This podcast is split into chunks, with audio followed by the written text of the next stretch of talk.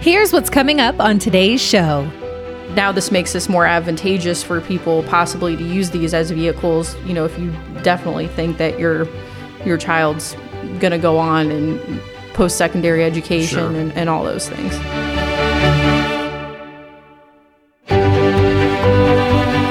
It's time for financial advisor Ben Schrock to give you the keys to retiring with confidence.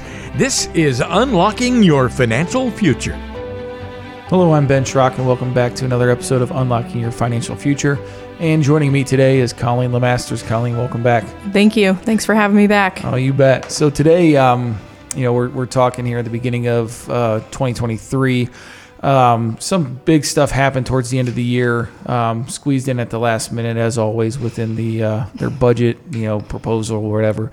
Congress uh, squeezed through uh, the Secure Act 2.0. So we're going to focus today on the Secure Act 2.0 and talk about some of the ins and outs. But first, before we get started on that, Colleen, give us a brief overview of the, the original Secure Act. Um, what, if anything, changed, or um, do any key points that we need to know of the differences between the original Secure Act and Secure Act oh? 2.0?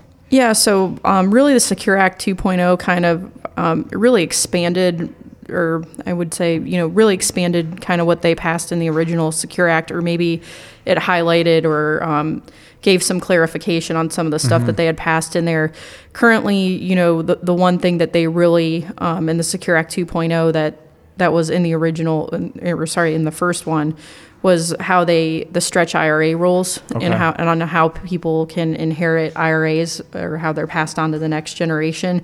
So that's still applicable, but they actually just kind of expanded that that conversation around that and said that now if you're a non-spouse, you have to take that out over a 10-year period, and it's not just in the 10th year. You need to tar- start taking distributions out every year. Yeah, it was pretty gray, right? Yeah. You know, there there wasn't a lot of information. It was, hey, just get it all out in 10 years. So we didn't know if you had to take a 10% per year or, you know, wait till the 10th year and take Yeah. it all out. You know, what this expanded on that a little bit. Correct. Okay. Correct. And there was some other stuff too. So basically, our understanding of, of the Secure Act and the Secure Act 2.0 is if if something was not modified or changed or altered in any way, the, the original Secure Act still stands, right? The, the- Correct. The, points and the and the different rules within there. It's just that um, they they modified them a little bit or expanded them uh, quite a bit. So we're going to go over all those um, expansion points within there, and I think the first one and, and probably the, the hot button for most of our client base is the required minimum distribution age, which originally was 70 and a half, and then the Secure Act came in and, and made it 72, and of course they made it a little bit more complex. Naturally. Um, and so, Colleen, give us a brief overview of what we went from from 72 to where we are today in the Secure Act oh. 2.0. Yeah, so now uh, with the Secure Act 2.0, um, required minimum distribution ages have been pushed now to age 73 or 75 starting in 2033. So it's kind of a I don't know why they make it so complicated, but, but anyways, so for a lot of you know, are if you are getting close to that age of 72, now it's going to be 73 for you. So, in other words, if if you turned 72 last year in 2022, you had to take a distribution. Correct. Right. If you turn 72 this year in 2023, you do not. Your- Correct. Your, first year is next year, 2024. Correct. Okay. And then if you turn 75 in 2033, Yeah. um, then that's your new age, your new requirement of distribution age, which is, uh, um, which only makes sense why they added the next point, right? Yeah. If you missed your RMD, Correct. um, there was always a penalty. What changed there now? Yeah, so it used to be a 50% um, penalty on that side, and now it's dropped to 25%. So they're kind of cutting that in half. So it's not as drastic if you do. I mean, it's still drastic, but it's not as drastic if you do miss a required minimum distribution on that side. Kind of set us up to say you're probably going to miss it because the laws are pretty complicated now. Yeah. So um, we know you're going to miss it. So here we're going to lessen the penalty. Maybe they'll make a Secure Act 2 or 3.0, maybe on that side. I hope not. I hope not. I'm done with these changes. Yeah, changes. I mean, I think it definitely gives people an opportunity, though. Um, you know, to to continue to do Roth conversions. Yeah. It gives them another another year or even a couple years to continue to do that. Sure. Yeah, and I think that's that hits the nail on the head, right? You know, we originally were looking at people that uh, if they're 65 retirement, we have maybe, and they have a tax issue with their IRAs, which we've talked about in previous episodes. um, we have X amount of years to start converting out of that IRA into the Roth if it made sense for that that situation.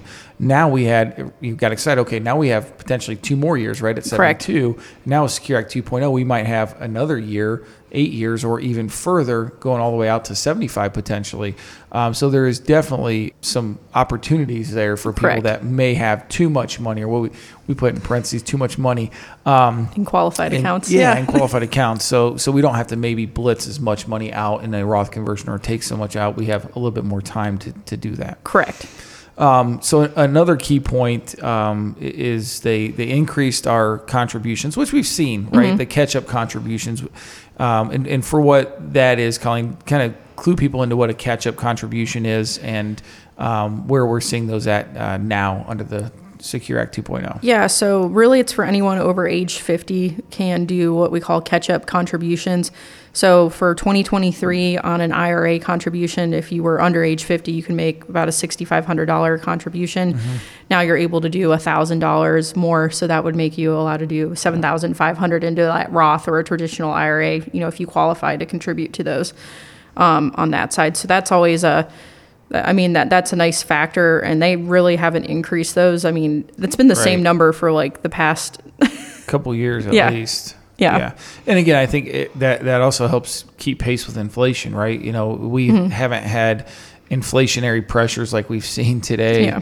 in a long time, so they can get away with that, you know, by not increasing that catch-up contribution. Um, now we need people to, to save more to keep pace with uh, Mm-hmm. inflation out there. Yep. And, and then they did some weird kind of funky, Yeah. you know, uh, age range between 60 and 63. They can add an extra almost $10,000 in their 401k, which again, we're not going to highlight today. And that doesn't go into effect till like 2020. Yeah, it's 20 yeah, 2025, 2024. Yeah. Um so I mean, we still have time and that's probably going to be something that they're going to expand upon. Mm-hmm. Um but I mean, the key point is that they're actually going to index that piece for inflation, which I think is good. I Yeah. mean, but if we look historically back at inflation, you know, we might be able to contribute 2% more. Yeah. You know, it's not going to be enough to to move the needle a ton Yeah, on that side. It won't be as rampant as it is today and Correct. long lasting. you know, Correct. for that matter. So, and then uh, a, a kind of a, a curveball they threw at us under the this was you know I was always you know not a huge fan of 529 plans having three kids. Colleen has two of her own. Um, 529s were kind of a, a touchy subject, right? It was like, okay, well,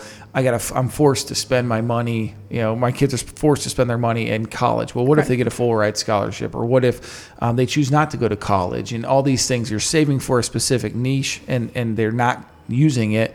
It, it kind of you know rub me the wrong way. So this one now gives an opportunity that changes to the 529s um, that I kind of like, which means it may be a viable option now to save for uh, education. Can you go over that the, the rule change on that? Yeah, so um, really the biggest thing that they said is that you can roll over up to $35,000 during your lifetime to a Roth IRA. So it's not like you just have to use it for education or because we'll see a lot of people come in and be like, I have like $5,000 left, right? You know, in my 529 plan. Right. What do I do with it? Well, you know, my typical answer is like, do you have anyone you can give it to? Because um, you're going to pay ordinary income and a 10%, you know, penalty on top of that. Yep. So it's just, you know, again, now this makes this more advantageous for people possibly to use these as vehicles. You know, if you definitely think that your your child's gonna go on and, and post secondary education Sure. and, and all those things. Yeah, a- and um, I think you hit the nail on the head. A lot of people think, well, it's all or nothing. I, I, you know, that's immediately where my mind went. But to your point, well, if I saved sixty thousand, let's say, and I spent thirty of it for college, or my kids spent thirty thousand, now they got thirty thousand left over. What do we do with it? Well, shift it down to the next child. No, they have their own. you Yeah. know, or you're the only child. What do you do? You're kind of stuck, right? Yeah. cash it out, take the penalty, take the tax hit. Now we have an opportunity. If it was open for what is it, 15 years? I think. Yeah, um, I think it's yeah, 15 years. So we yeah. ha- had to be open for 15 years. If it, if that were the case, which most of it most of the time it would Yeah. be, um, they can roll that over to the Roth IRA, which is a great way to jumpstart a retirement plan for someone that's freshly graduated out of college. Correct. So Correct. pre- pretty cool um, uh, law change there, which which I again, I, like I said, I like. I think that's a, a good opportunity for people. Now, um, another one talking about maybe you know entry points and, and getting into the workforce. Um, they added a clause within f- existing 401ks that there's an automatic enrollment, right? You you are automatically enrolled and you have to contribute to your 401k now if it's offered. Correct, correct. And you're automatically enrolled. I think it was like a, it's around three percent, and Okay. then you know it increases by one percent every year until until about ten percent. Um, sorry, you, you contribute. You're contributing about ten percent of your your salary on that side. So obviously, this was done to encourage um, people to well, and not even encourage, force people to save for retirement. Correct. Which again isn't a bad bad thing. But where do we see? Where do you see problems? From a planning perspective, for someone that, that may not be paying attention to this, or maybe that that traditional 401k isn't the best route to save. Correct. Um, I mean, the the biggest areas is like if you work for like maybe an employer that never never matches or throws in a match, and then you're automatically, you know, increasing your contribution on that side. Um, you know, maybe you were doing something outside of the 401k platform, like maybe you were saving in a brokerage account, maybe you were doing like your own Roth, you know, or traditional IRA contributions, um, and you didn't want to participate in the plan. Now you're gonna, you know, automatically be enrolled on that side. Yeah, and what if you know we talk about all the time having you know too much money again in the air quotes, Yeah. um, too much money in a pre-tax account. Well, you know if this thing is automatic and we're not going in Correct. and and adjusting this on a regular basis, we're automatically saving money pre-tax and adding fuel to that fire, right? Correct. And you know, immediately in my mind, I go, how do we work out the logistics of this, right? How Yeah. do these these institutions automatically enroll people into the into this plan? Is it automatic enrollment and pre-tax? Can we opt in and out every year? Do we have a window to do that? Yeah. Again, we don't. I don't have that answer. I don't know if you know the answer or not. I haven't seen that. No, and I mean it doesn't start until 2025, so I guarantee it we'll see it December 2024. There'll be a clarification on that side. Yeah, because I, I would have to imagine that people would have to have the opportunity to opt out of that, Correct. or you know, add more to that instead of the the three. Maybe they do five and um, keep putting in an extra one percent in there. So I don't know. It, it's something that that uh, sounds good on paper, but uh, when you dive in a little bit deeper, you wonder how you can work it out, the logistics of it, and Correct. does it make sense for every single person? Correct. Right. I don't know that that that one's you know I, I guess case by case scenario, but I like the the thought process behind it. Correct. Now, uh, you you being uh, uh, you know we're kind of just going right down this Yeah. list. You know, there's there's what 16 different key items Yeah. we want to get across. Um, we're not going to go over all 16, but uh, and obviously if you have people have questions on this, you can reach out to us and and uh, we'd be happy to discuss that further. But you being the student loan guru here in our office, Colleen, th- there was an interesting um, change to the Secure Act 2.0 uh, or introduction. It wasn't really a change um, with with student loan payment, and Yep. it was something along the lines of um, the employers can now set aside money for student loan payments. Is that yeah, correct? Yeah, so it's um kind of the the way that uh, you know the within a 401k or 403b Yeah. plan, um, if the employer is contributing on that side, you know they can count that payment as a as like their elective deferral, so that way they're still getting the match inside that that plan. So the match, let's just paint the picture. You put Yeah. in 3%, employer matches 3. You can tell the employer to take that 3% and throw it at my student loans. Yeah, so the way that um, I mean, I've read that it works is like essentially like you would have to show, and again, this is more of like the logistics thing, like Yeah. how is this going to pan out? So essentially, your student loan payment, let's just say if it equates to like three percent of your salary, Mm-hmm. um, that would count as you you doing three percent, and then the employer paying, or the employer will still put three percent then into your account. If Gotcha. that makes sense. So so you're still con- essentially you're not contributing to like your retirement plan because you're too busy playing paying your student loans. Makes sense. but then they're still putting in their match on that side. Gotcha. So it, it's basically saying that because because again, right? it sounds good on, in theory and on paper, but how can a, an employer take money from a pre-tax account, throw it into an after-tax loan payment? Correct. You know, it, it's not not possible. Yeah, so, yeah. To, to reiterate what you just said, you make your student loan payment in, in, in lieu of contributing to your 401k. Correct. You don't miss out on that match, right? Correct. So normally, employer says, in order for me to match three, you got to give me three. Correct. But you put three percent towards your student loan payments, they'll still match their That 401k as if you were contributing. Makes Yeah. sense. I wonder how that works with the automatic enrollment. Yes, Yeah. that's where I'm like, I don't know, my Yeah. my head's kind of spinning on that one. I mean, I'm sure that there's there's going to be some like logistics to where maybe you have to like submit documentation of you know what your payment is you know every month i mean i don't i don't know how they're going to do that so Yeah. Interesting. i would hate to work in the 401k world right now Yeah, yeah. Well, eh, me too. Um, and last two things uh, we want to cover, and, and we'll wrap things up. Um, yeah, the one thing they, they expanded a little bit on the uh, the QCDs, the qualified charitable um, uh, contra- or distributions. Excuse me. So ch- charitable. Oh, gosh, it's a mouthful. Yeah. Qualified charitable Charitable. distributions. So I'll, I'll let Colleen expand on that a little bit um, as to what the limits are and what they how they expanded that.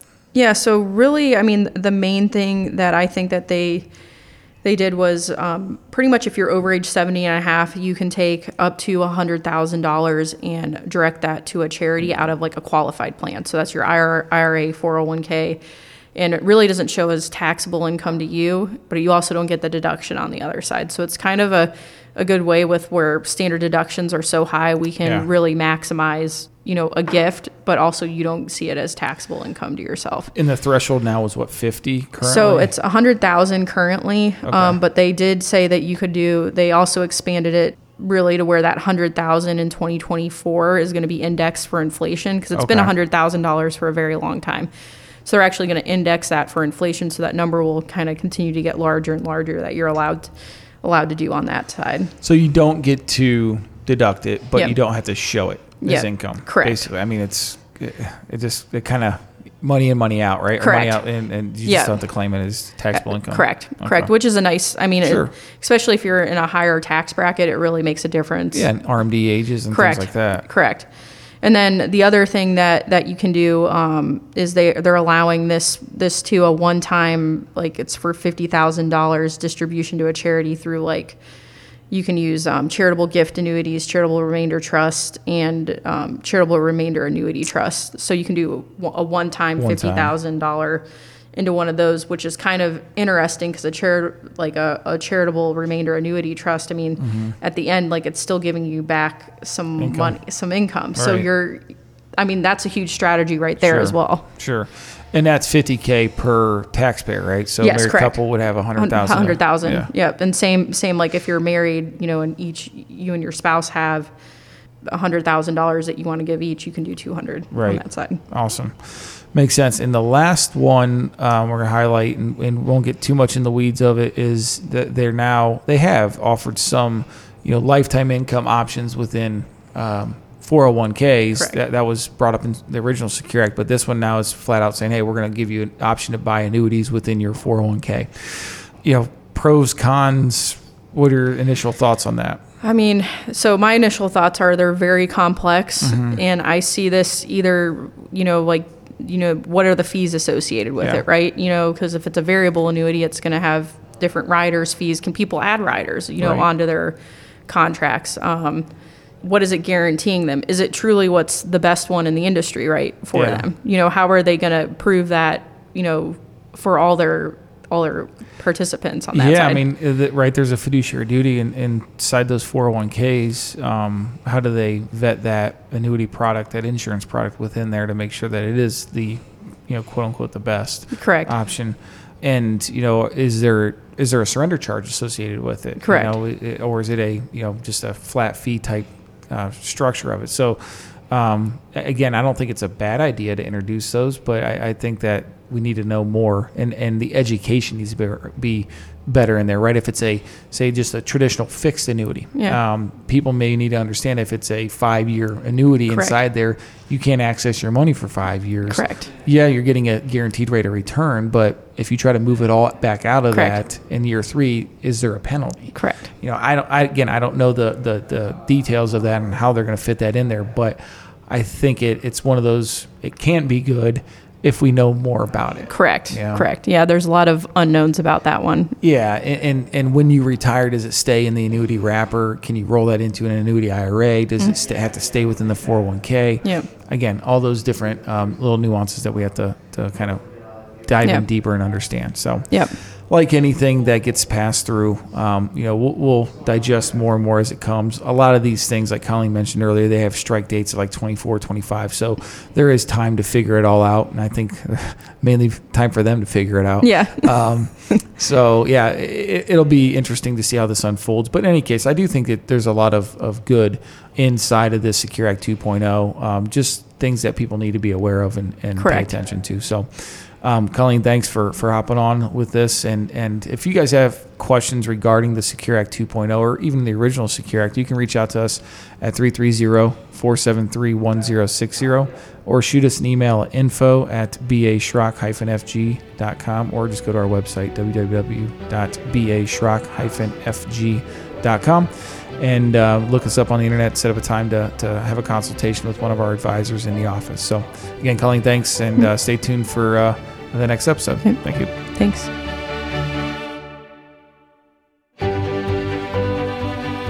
Investment advisory services offered through B.A. Schrock Wealth Management, Inc., a registered investment advisor. B.A. Schrock Wealth Management is an independent financial services firm that helps people create retirement strategies using a variety of insurance and investment products. Investing involves risk, including the potential loss of principal. Any references to safety, security, or guaranteed lifetime income generally refer to fixed insurance products, never securities or investment products. Insurance and annuity product guarantees are backed by the financial strength and claims paying ability of the issuing insurance company. B.A. Schrock Wealth Management is not permitted to offer, and no statement made during the show shall constitute tax or legal advice. You should talk to a qualified professional before making any decisions about your personal situation. We are not affiliated with the U.S. government or any government agency. This podcast is a paid placement. This show is intended for informational purposes only. It is not intended to be used as the sole basis for financial decisions, nor should it be construed as advice designed to meet the particular needs of an individual's situation.